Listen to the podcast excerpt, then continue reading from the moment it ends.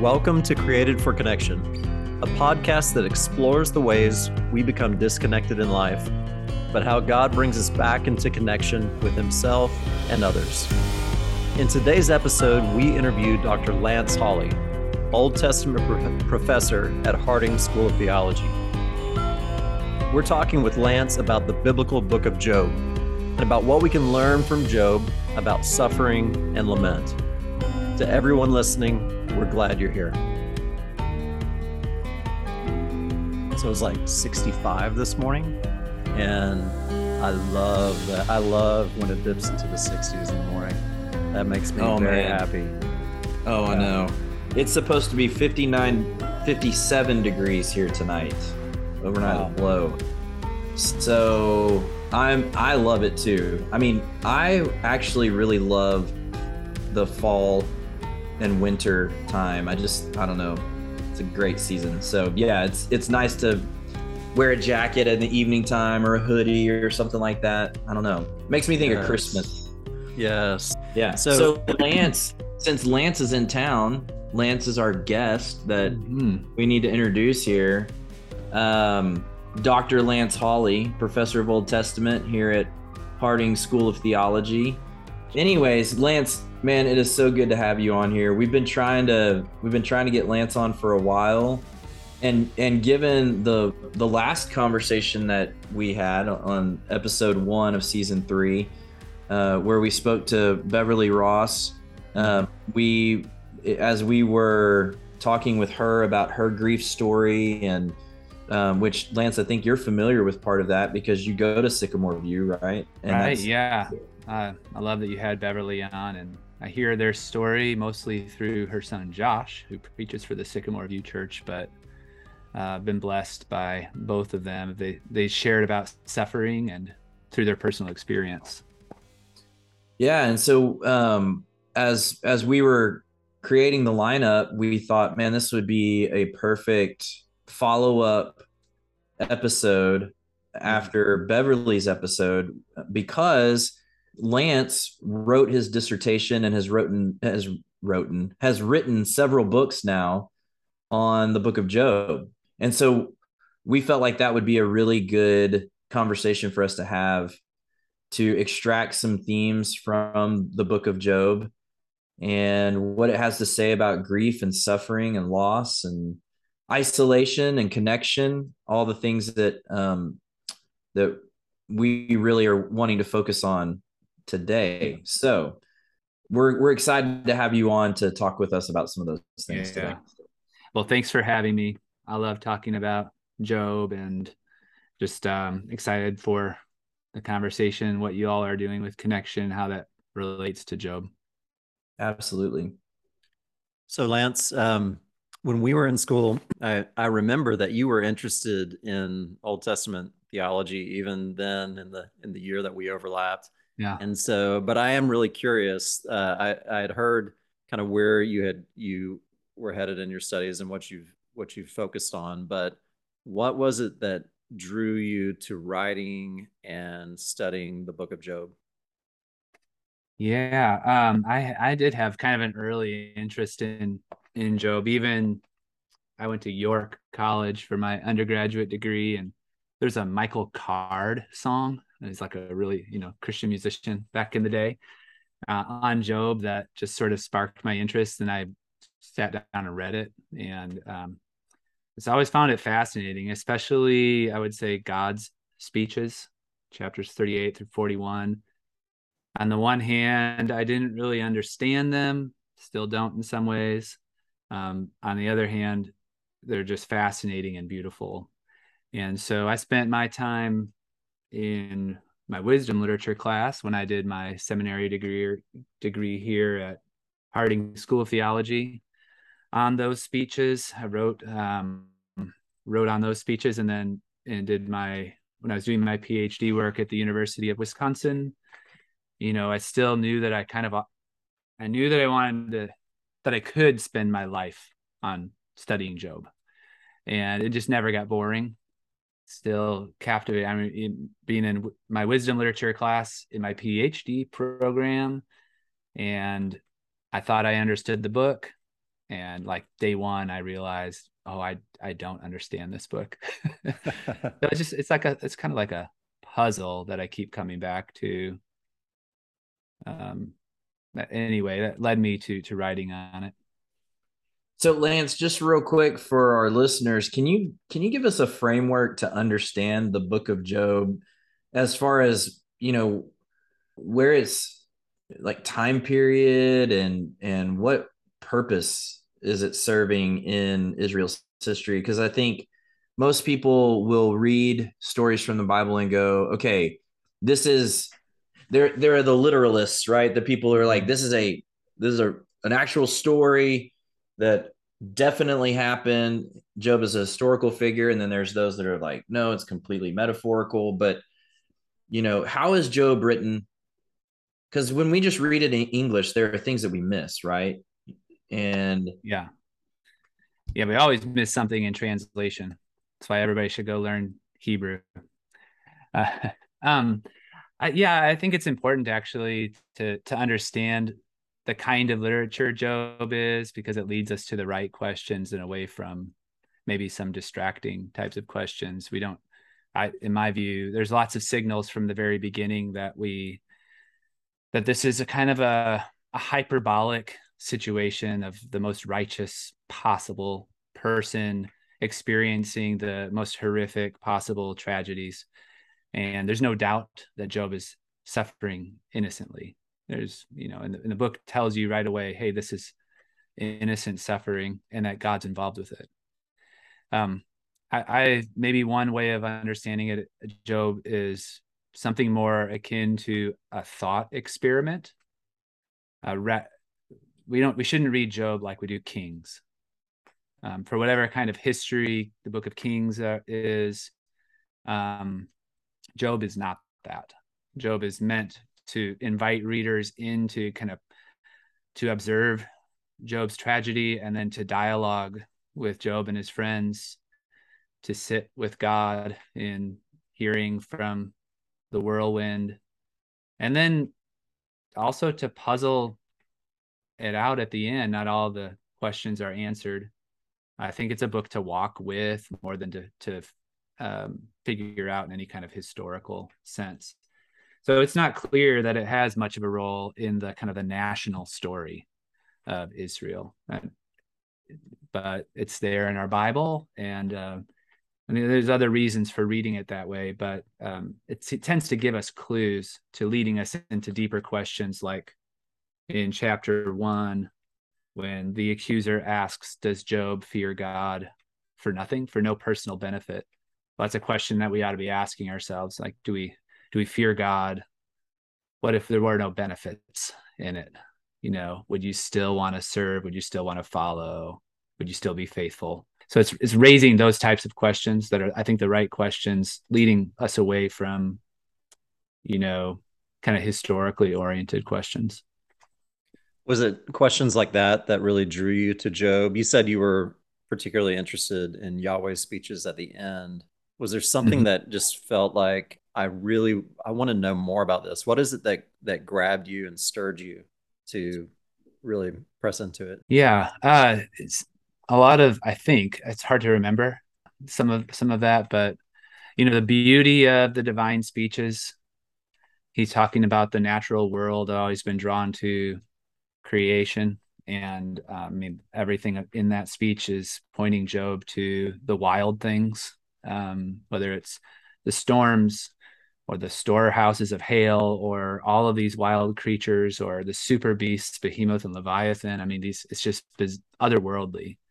And it's so much fun you know like part of the the other special interest that i have for whatever reason is animals.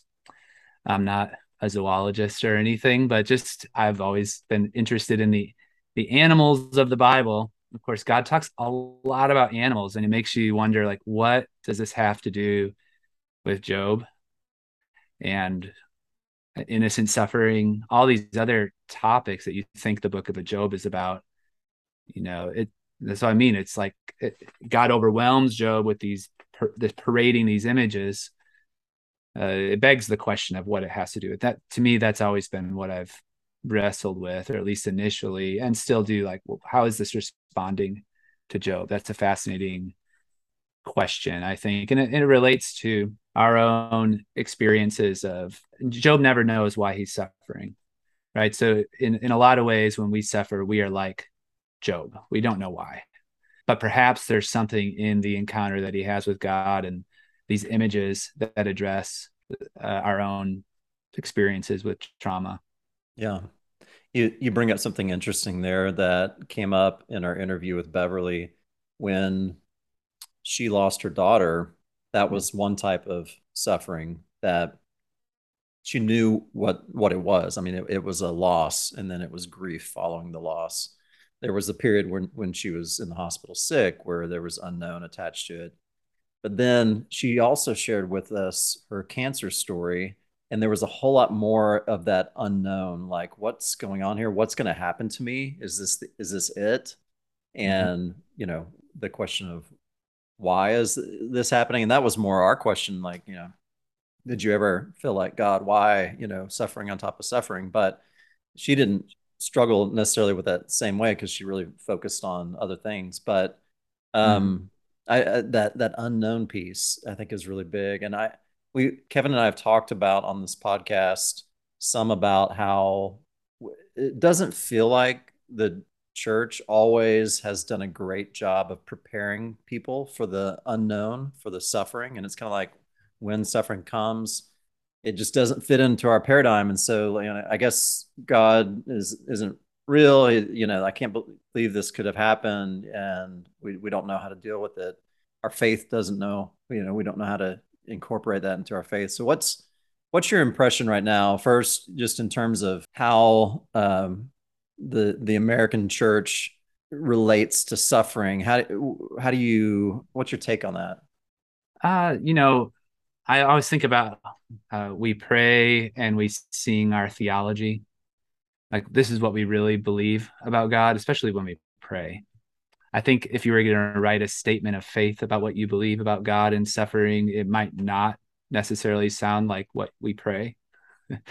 so there's a kind of a conflict. We might say one thing but act another way in in our acts of worship and prayer. But I mean, we don't sing lament. And I used to critique that. Um, and I still do a little bit, but I think we pray lament. I would just generally say that I think the church tends to be uncomfortable with suffering.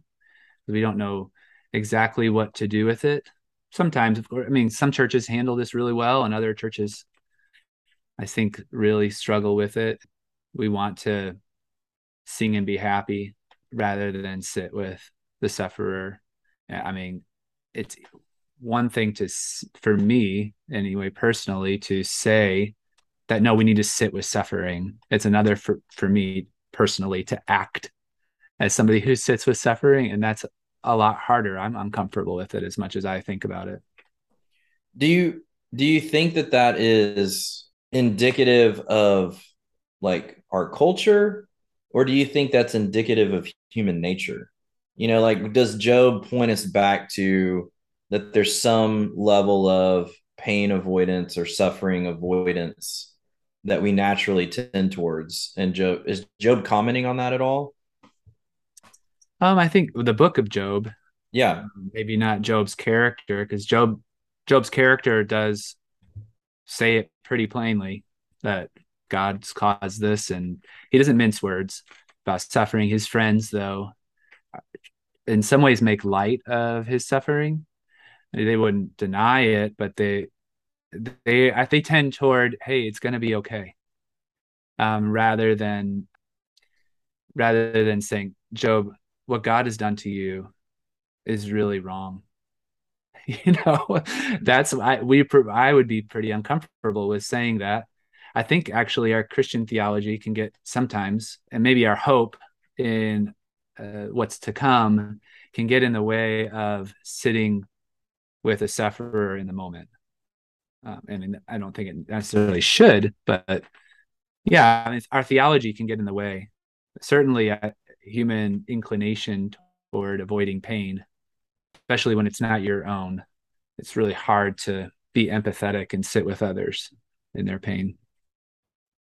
Yeah, you know, I because I, I think when I'm when I'm meeting with people who are in the midst of suffering for counseling or whatever, I think it could it's almost shame producing when we carry the narrative that we just live in a society of people that just want to avoid pain rather than it being more part of our nature to try and avoid pain. You know, it's like keeping your hand away from a, st- a, a hot stove or you know whatever and and i'm i guess i'm just wondering does job it seems like job is commenting on that that we we do have this tendency to say we shouldn't be suffering and if we are there's something wrong and we need to fix it as soon as possible in order to to get out of the suffering right?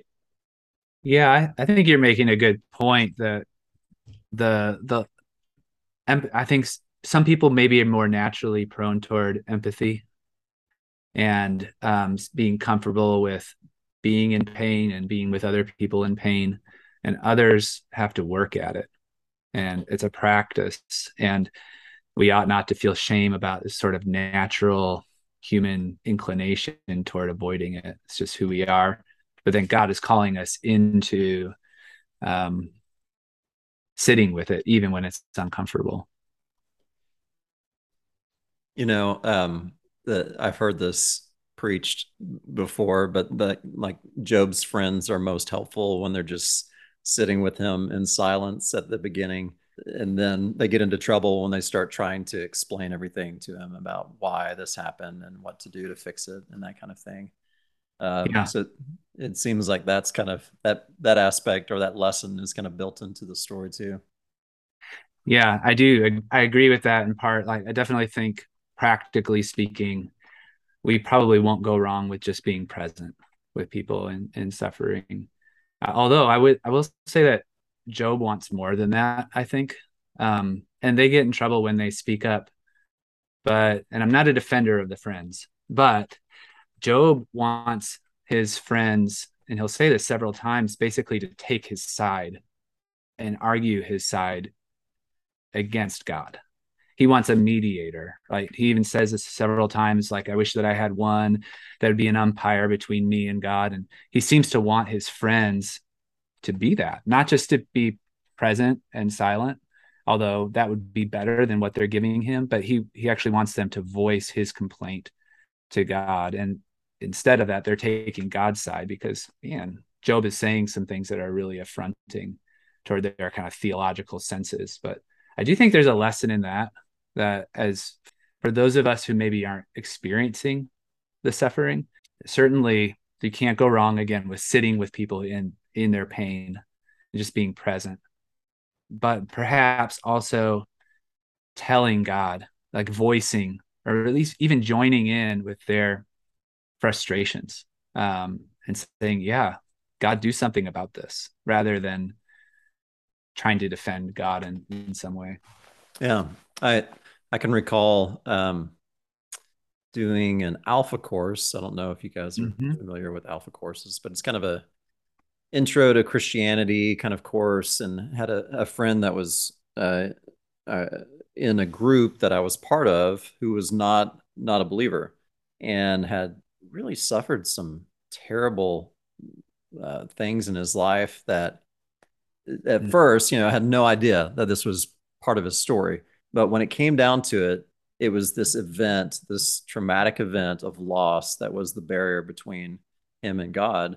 And I just remember, I think we had gone to like a Dairy Queen or something with another friend, and it, just to kind of process what we, what was going on. And finally, he just is starts telling the story of loss and of the feelings around that towards God and just the barrier that that had created.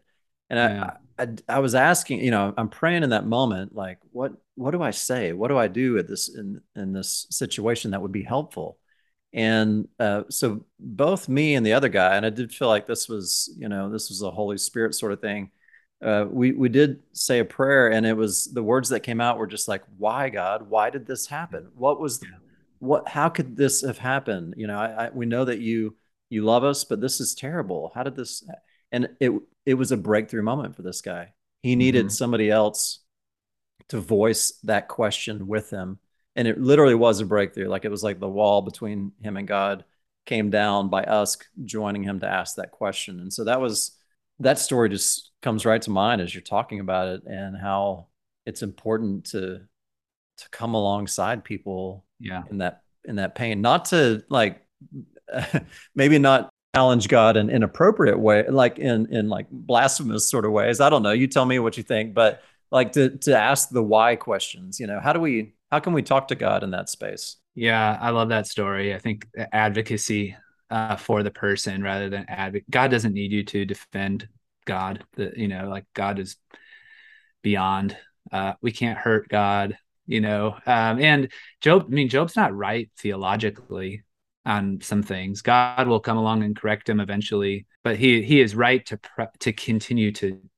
press into god like he's he's he continues to talk to god i think that's what he's essentially right about so job's like i, I think of a i have a, a, story that i always think about with this where i had a friend who um she had had three miscarriages and uh, just really struggled with fertility. And she got on Facebook, you know, where wisdom goes to die.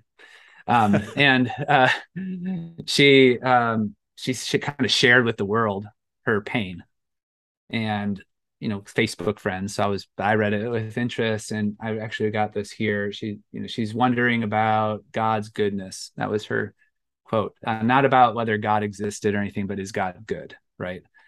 And then she said, and this is a quote from her God knows what he's doing. Oh, no, no. It, so he, she was frustrated with, after saying a lot about her grief, writing about the hope that she had for her child, how it was crushed. And then she went on to kind of to, toward accusation. And that's what we get uncomfortable with, I think, the most. But accusing other people for saying dumb things like God knows what he's doing, God doesn't give you more than you can handle God needed your baby more than you did. Evidently, these are things she heard. And then she continue kind of, kind of confesses, thinking maybe God is still mad at me for that thing I did back in high school, like kind of processing theologically retribution. And then concludes her post by like, right now, I want to believe that God is good, but all that I can think about him is what an I don't know if you guys cuss on this podcast, I, but that's what she, what an a hole. You can edit that out if you need to. But uh, anyway, I, no, we're not editing that out. Okay. well, I mean, it's what she wrote, um, and she wrote more. And on the one hand, it's like, oh, I would not call God that. That's like a natural reaction for you know, and but she was voicing her, and I don't think it was an accurate description of who God actually is. But what what does that person need? She needed somebody to say, "Yeah, you you have been wronged," and and maybe to ask this, you know, why question or God do something about this, you know, act. And she needs a an advocate. And I feel like the book of Job is is leading us there, like in the critique of the friends. The main critique is not theological as much as that they should have advocated for Job, and God will end up critiquing them for that in the end. I won't get to the end yet, but those stories hit home. I feel like that's where they align pretty well with Job. So, in the middle of suffering, Job is he keeps heading towards God, towards this confrontation with God, really, but he's not he's not giving up. He's not like the the whole line of his wife says just curse God and die, which would be I guess just give up, you know. Yeah. Don't, don't confront. I mean, you think, well, that's confronting, but Job like wants to have it out with God. And I hear you saying that God is is um, in favor of that. God wants that pers- that honest confrontational pursuit. Yeah, I, and Job is really wrestling with it with it himself because this is new to him, and he's like flailing forward is the way I think about it. He's trying this word out or trying that word out, and he's just trying to. It's like he's got to have a whole new language for this new experience, which I think is pretty common with people who are just sort of hit in the face with trauma. And at times he sort of recognizes that what he's saying is going to get him in trouble. right? Or maybe even bring about his death. And he says, My own mouth will condemn me in chapter nine. And in chapter 10, he says, I'm going to let loose my complaint upon myself. In in chapter 13, the kind of famous verse that's usually translated or historically translated, yet will I trust him.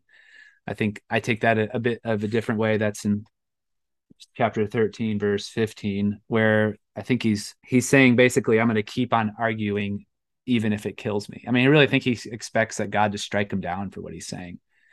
But he just like, what does he have to lose? And he's just going to voice it. And he like grows in boldness throughout in bringing even legal action against God, which is sort of ridiculous. And Job knows it, and his friends are worried for him and saying, Whoa, slow down. This isn't who you are. And eventually he just keeps on going with it that they kind of throw him under the bus. But in the end, in chapter 42, verse 7, when God kind of hands hands down punishment, he's talking to Eliphaz, you know, the one the, the main friend, Eliphaz, Bildad, and Zophar. And he says, You haven't spoken rightly. The preposition there is to me, as my servant Job has. Usually about me is the way it's translated. That's that's possible, but the way I understand it is that what Job continually does right is a direct address of God. And Eliphaz, Bildad, and Zophar, the three friends, never talk to God. They only speak to Job. And uh, maybe there's more to it, but in the least, um, Eliphaz or the friends are condemned essentially um, without Job's intervention for not speaking to God on Job's behalf. But Job is not really rewarded, uh, but he is he's celebrated or at least vindicated for speaking to God. So as you're saying that, it's making me think about you, you said what Job does right is he addresses God, almost as if if you have something against your brother, like in Matthew 18, you know, you go to your brother with it rather than someone else that you involve that it's right to involve God in the conflict that exists between the two of you, you and him versus um, you know just letting the steam off by talking about him behind his back or something. Like that's the righteous path you know and so that's what i'm that's that's what i'm extracting from what you're saying and i was just thinking man what a what a shift from the theological view that most of us carry i think in the western church that we we are truly spiritual when we take suffering with a smile right? Right. But that's not what Job is telling us to do. It's not saying if you're a good old Christian boy or Hebrew mm-hmm. boy, you know, like you're gonna you're going to be totally okay with whatever God does to you because it's his world, his kingdom, dominion, and he can do as he wishes. And we just have to get our own heart and mind into a better place with that so that we'll we'll find joy in it. You know, we'll smile yeah. while we're covered in boils. But that's not Job. Yeah. No, and I mean the best expressions of that I know of uh, that are still inadequate in in a lot of ways. The only part of Job that we sing is Job 1 21. He gives and takes away. At least we, as in the church that I'm a part of. I don't know if y'all will know this song, but um, he gives and takes away blessed still i will say blessed be the name of the lord and there's i think there's a lot of truth to that even that though do we really believe that? I mean we tend to celebrate for what god gives but i don't know that we critique god for what he doesn't give very comfortably or for taking away. You know and that's like the the mildest confession that we have in job. And it's about the only area we're ready to go and it's i think it's an important expression but yeah job never says well he refuses. He he at one point he considers well maybe i'll just kind of ignore this and sweep it under the rug and move on. That's kind of what his friends want him to do to take up the kind of the language of recovery rather than their language of despair. And he's unwilling to do that. At, at least it witnesses that we can do that too.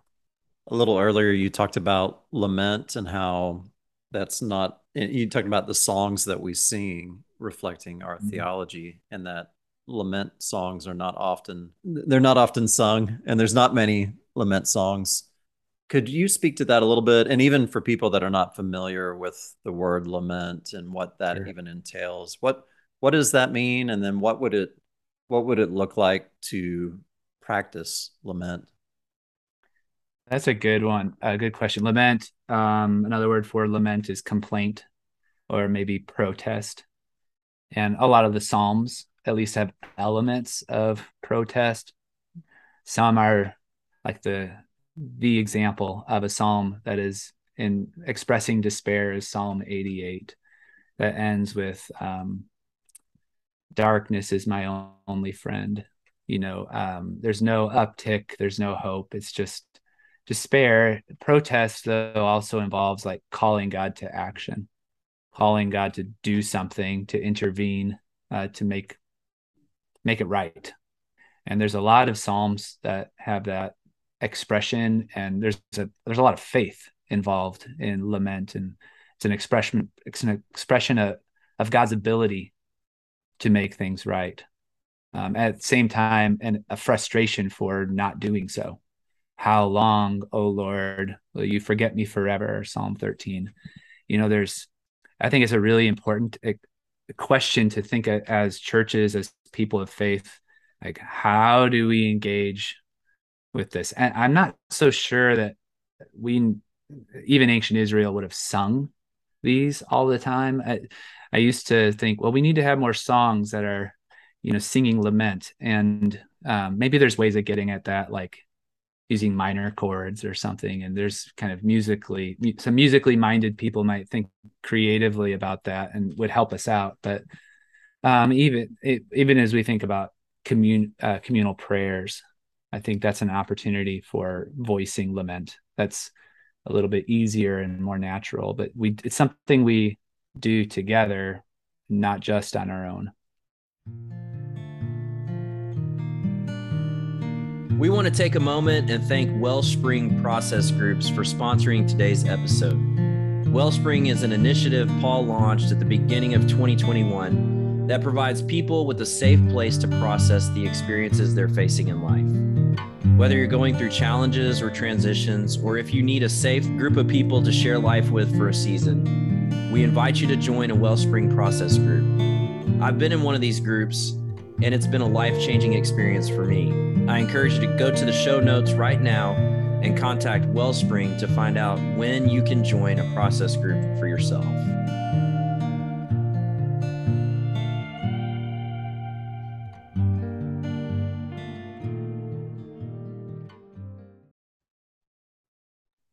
It's an interesting dynamic, isn't it? That we miss part of where some of the body of of our fellowship is at any given point in time when we're corporately together right? So uh, yeah. by not giving voice to those that are walking in suffering because we don't we don't want to feel bad it it creates a dynamic of isolating those that can't get to the happy place right?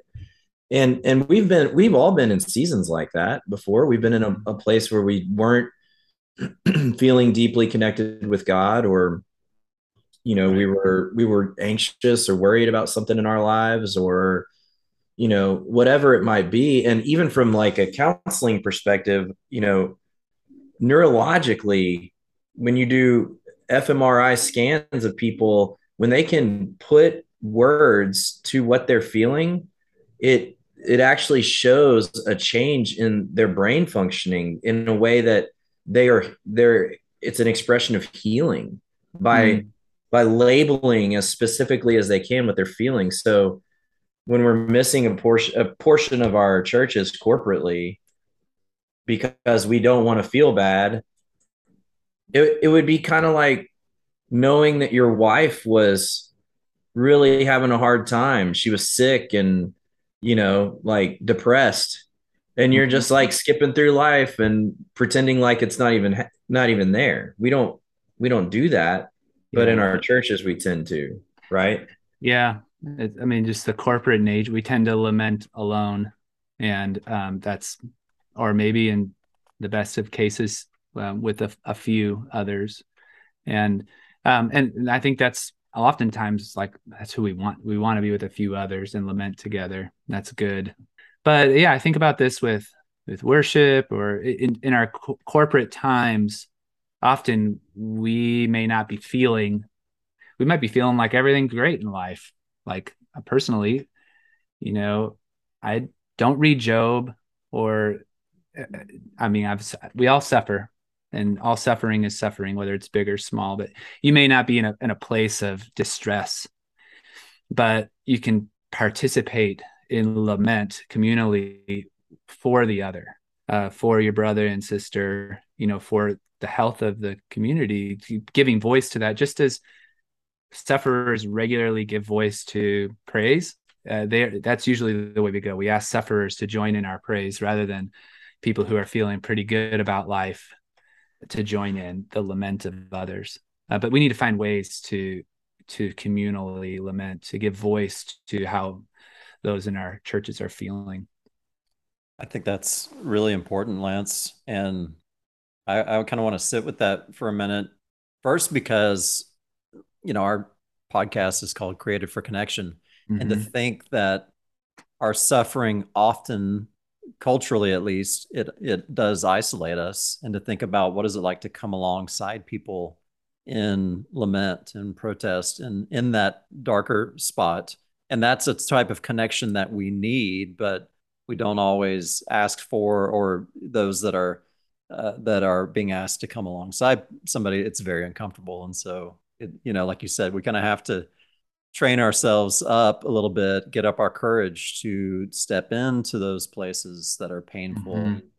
And I guess a question I have for you from that is there there is the part of me that says, you know, when when I believe that when, when I am connected with God, um, and I'm my trust in God is building, and I believe that He is good, and mm-hmm. I'm wanting to let that shape my life. How do I integrate this other this other side of there's bad that happens to me and other people. There are things that shouldn't happen that are still happening. And it's okay to be really upset about that and to to shout out to God those feelings of upsetness. So I, I want to integrate the the trust and the good uh, the goodness of of faith and who God is with that reality of of pain. And I don't know is there anything that you can speak to about how do you how do you bring those together? So I want both really. Right. No that's I think it's really challenging um because we we feel right we feel we don't feel both of those at once um sometimes though when we're feeling pretty good about life I mean, I was walking around the block with Laura, my wife, yesterday. I said, things are good. Like we have three children, things are pretty good in their lives. I was just recognizing that.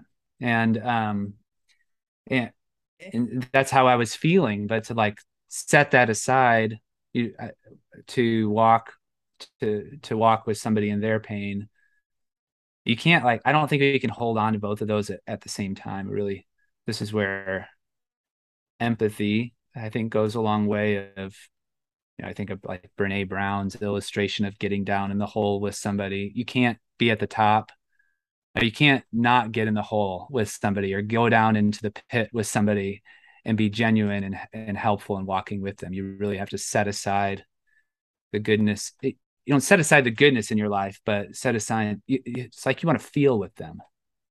Um, I mean, for people like me, I have to work at that and sometimes i have to make it selfish like what if that what if that was my child that was you know suffering with cancer like how, how would i feel and that and that works for me it helps me help them and I, communal lament i think does call us into that give us giving us words and feelings that correspond with with sufferers i wonder if there's some fear involved coming from the angle of having to give up uh, a place of maybe certainty or step into the the the, the pit for a while, the hole, um, mm-hmm. the darkness that somebody else is experiencing because maybe maybe our own faith has been precarious at times you know we're like i'm i'm trying to hold on to the good here. I'm trying to i'm trying to stay positive in this and to let go of that and to step into this. What if i lose what if i lose my my faith in god's goodness if i go there? And and so maybe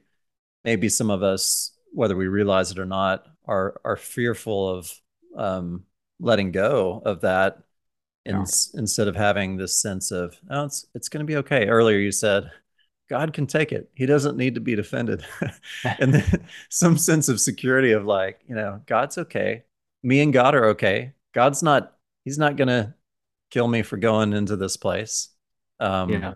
he's not going to say no you can't come back to be close you know up up with me in intimate in intimate places and so i don't know yeah. I'm, yeah, fear. It's not fun. There's there's a burden there. Um, I think that all of that keeps us from moving into the places of darkness with people who are experiencing it. Of course, I even as you were talking, I was thinking about like Philippians too. I mean, what's the cross? But God Himself moving into um, the pit eh, to be with us, like this kind of vulnerability. There's a real joy I think when we actually do walk in those places with others.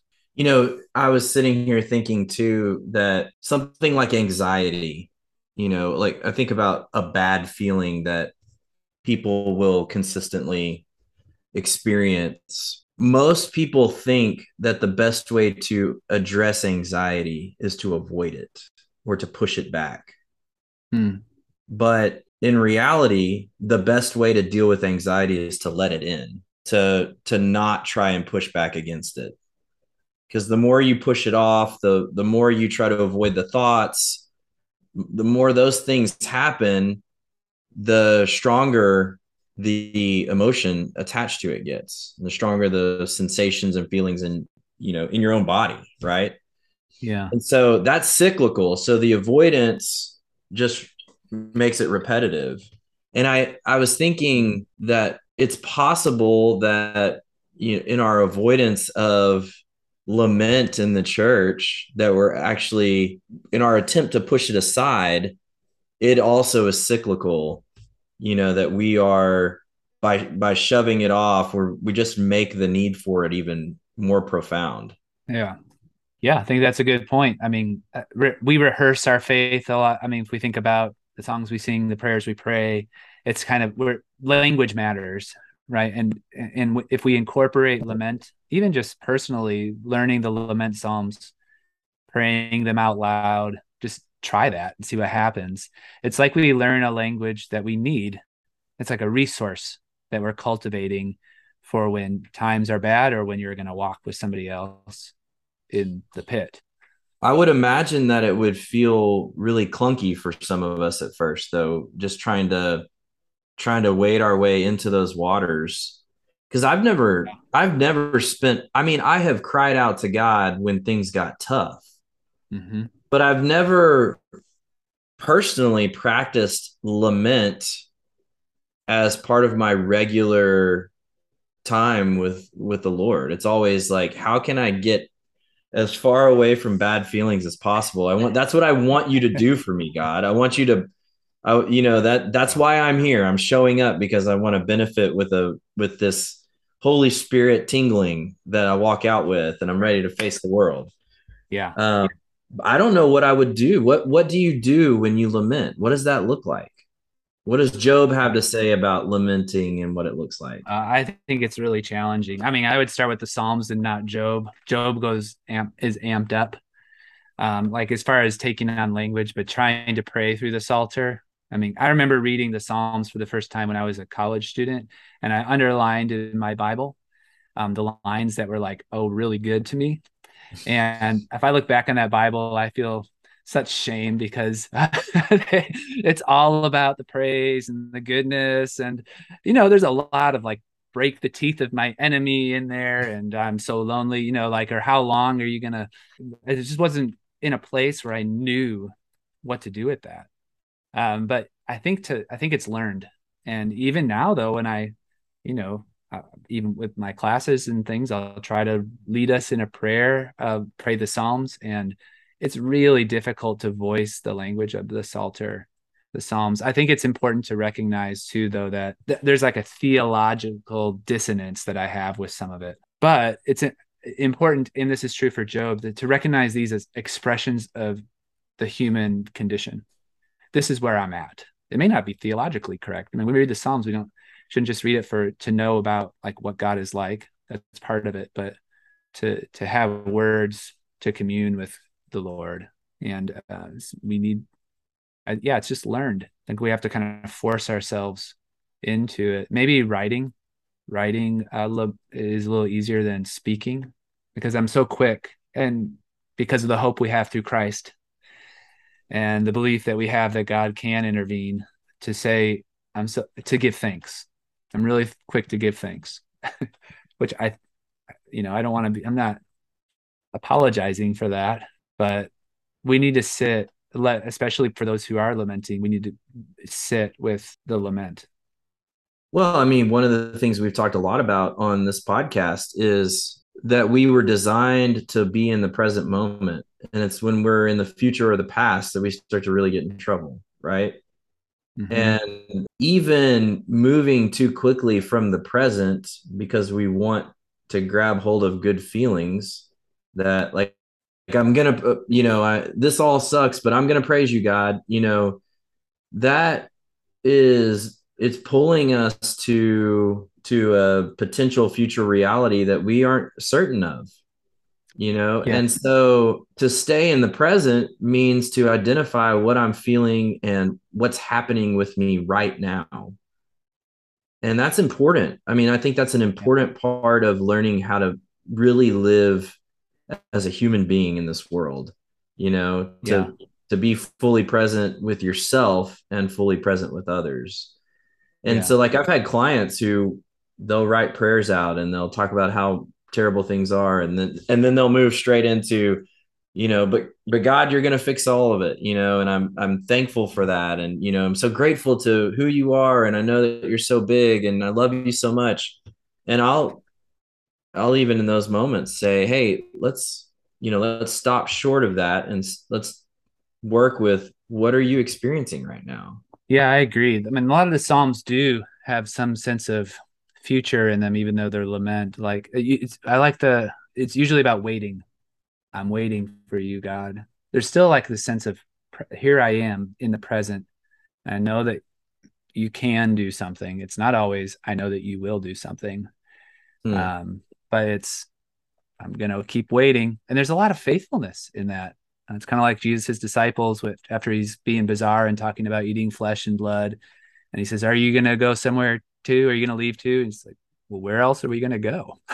you know, that is, there's a lot of faithfulness in that. I mean, of course, you have the words of life, right? There's a good reasons, not just throwing his hands up, but uh, to me, that's, it, it is important to, God is the God of the present, not just the God of our future, the God of our past, but he's right here with us now, um, sitting with us in our grief. And, and I didn't mean that. I'm sorry, but I didn't, you know, I didn't mean to say that we shouldn't go to that place, but I think we shouldn't go to the place of praise too quickly. Oh yeah. You know?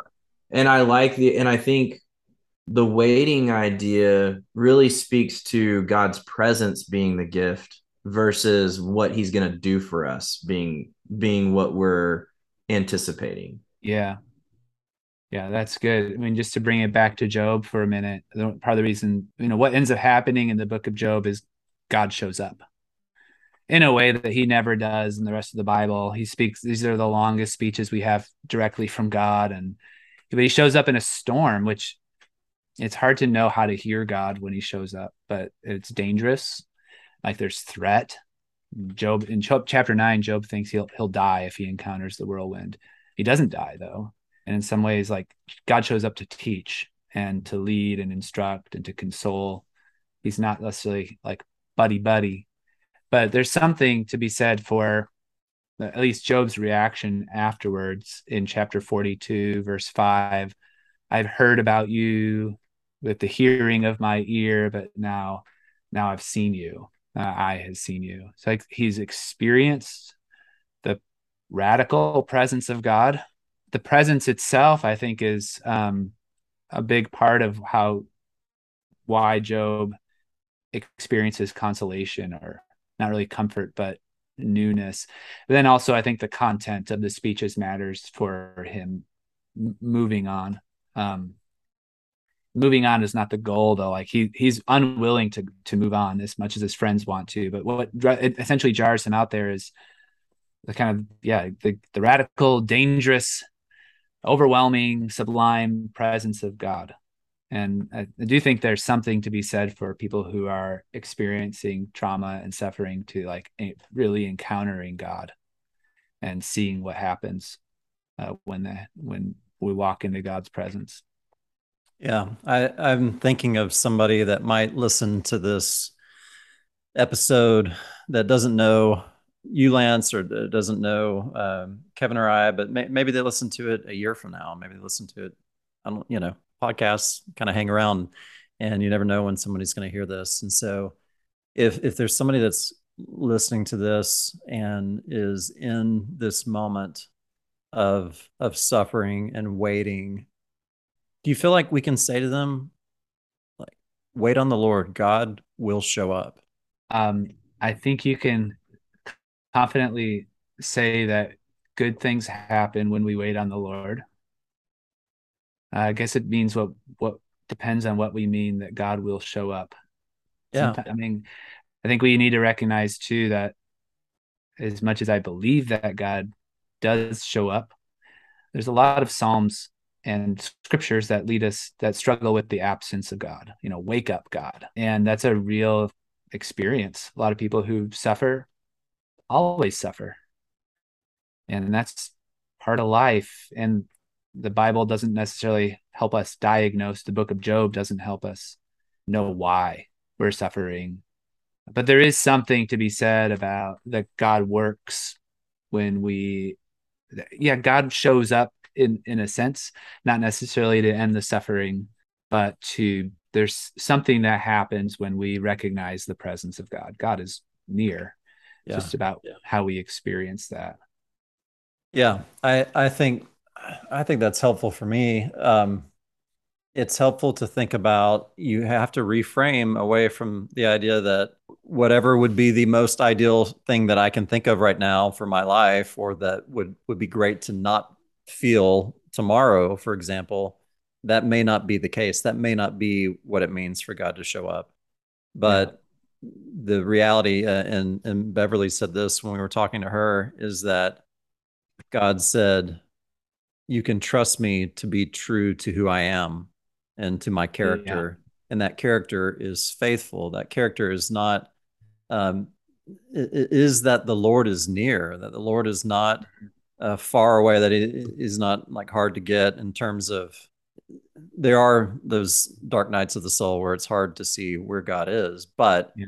it it's not that that he's going to stay away forever. And for those that seek, you know, that these are the words of Jesus, those that that knock and seek find. And I think we we think of that maybe in not in terms of the suffering, but I do think for those that are suffering, I I I want to encourage them and encourage you if you're listening to to knock and to seek and that means praying it means lamenting it means protesting it means letting other people come near to you and and God drawing near to you in that place and and I do I believe that that God will meet them there but I think what we're saying is it may not look it's not going to look the same for everybody how God shows up in those places.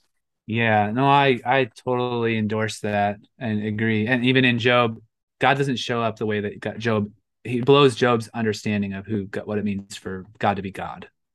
And like essentially, I think he's telling Job is like, yeah, you're totally marginalized, but I care about the things in the margins. And Job like meets God in a new and fresh way because of his suffering. I think it changes even at the end of the book. He's not the same Job as he was at the beginning of the book. And there's a message that he gets um, about being marginalized and you, essentially you're not alone because um, everything that God parades in front of Job is marginalized or you know despised even by Job Uh, he's pitying all these wild animals, and he's, he's in chapter 30. He says, "You know, my only friend and companion are the, the jackal and the ostrich." These like wild desert animals that are associated with lament and mourning and lonely, loneliness. And God doesn't say, No, you're not like the jackal and the ostrich. God says, Yeah, you're like the jackal and the ostrich and i care about the jackal and the ostrich right? He's like you know like job i think experiences uh, that god you know what he learns here is that god is not the same god that he thought he was.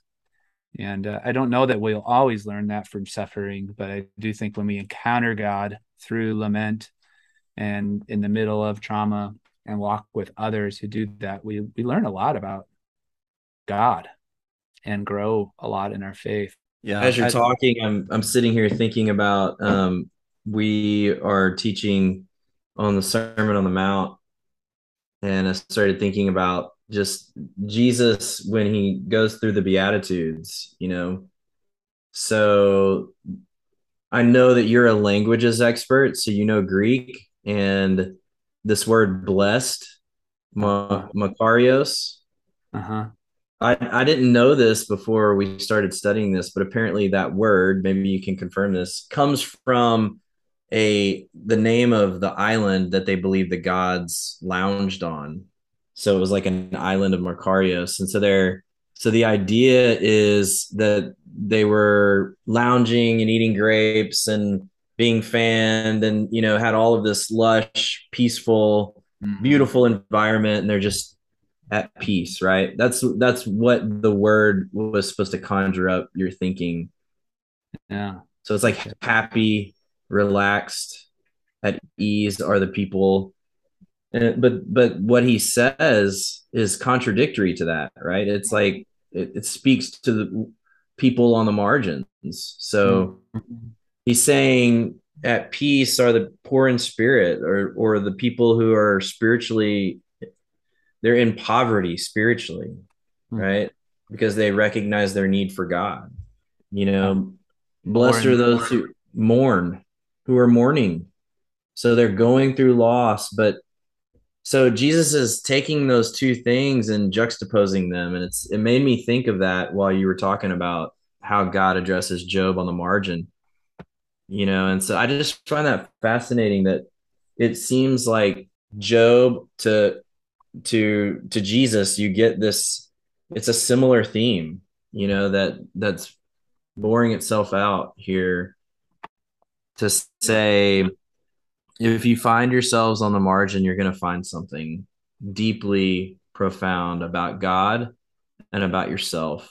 Yeah, God's always concerned with the margins. It's like the the there's a, a, few constants throughout the Bible, but God being whether it's the plight of the widow or the orphan or the outcast or the foreigner or the stranger from the very beginning god has his eye and it's there. In, in fact jesus is um, quoting a psalm in psalm 37 um, meek the meek shall inherit the earth and delight themselves in abundant prosperity.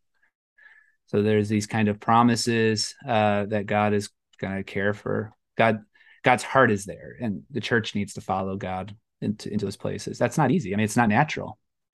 Like I think we, that's what the that's the work of the Spirit.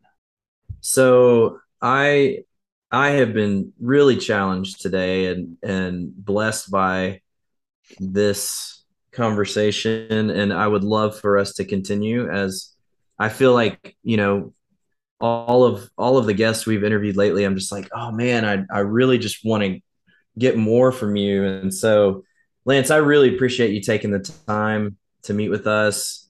And we we're just we're grateful that that it seems like the spirit is is fashioning and forming us in ways that are helping us to think about people and relationships and life and God and in uh, in in ways that are healing and helpful for me at least personally as i'm trying to do relationship differently and i'm trying to engage my spiritual life differently than maybe how I had seen things growing up. And so I, I I'm thankful that he's brought people like you into my life who seem to align with that, you know, or, or challenging me. And um, it's been really good today. Yeah. Well, thanks guys for having me and for the good work you're doing here. I'm honored to be with you. Absolutely. And so, thank you all for listening today. We really appreciate you taking the time to stick with us, and we're excited about um, this current season and, and where we're headed with Created for Connection. So, we just appreciate you guys, the listeners who continue to tune in. And most importantly, as we wrap it up today, we want you to remember you are not alone. Thanks for joining us for this episode of Created for Connection. Please check out our notes section for helpful resources and links. You'll also find our email address there where you can connect with us about any feedback you have or topics that you're interested in us exploring. Or if you've got a story of disconnection and connection that you'd like to share, please connect with us. Special thanks today to Cheyenne Metters for providing our music, and thanks to Wellspring Process Groups for sponsoring this episode. Whatever podcast service you're using, we'd love for you to follow us there, uh, drop a review if this has been helpful to you, and share with your friends. Thanks again for listening. We'll see you next time.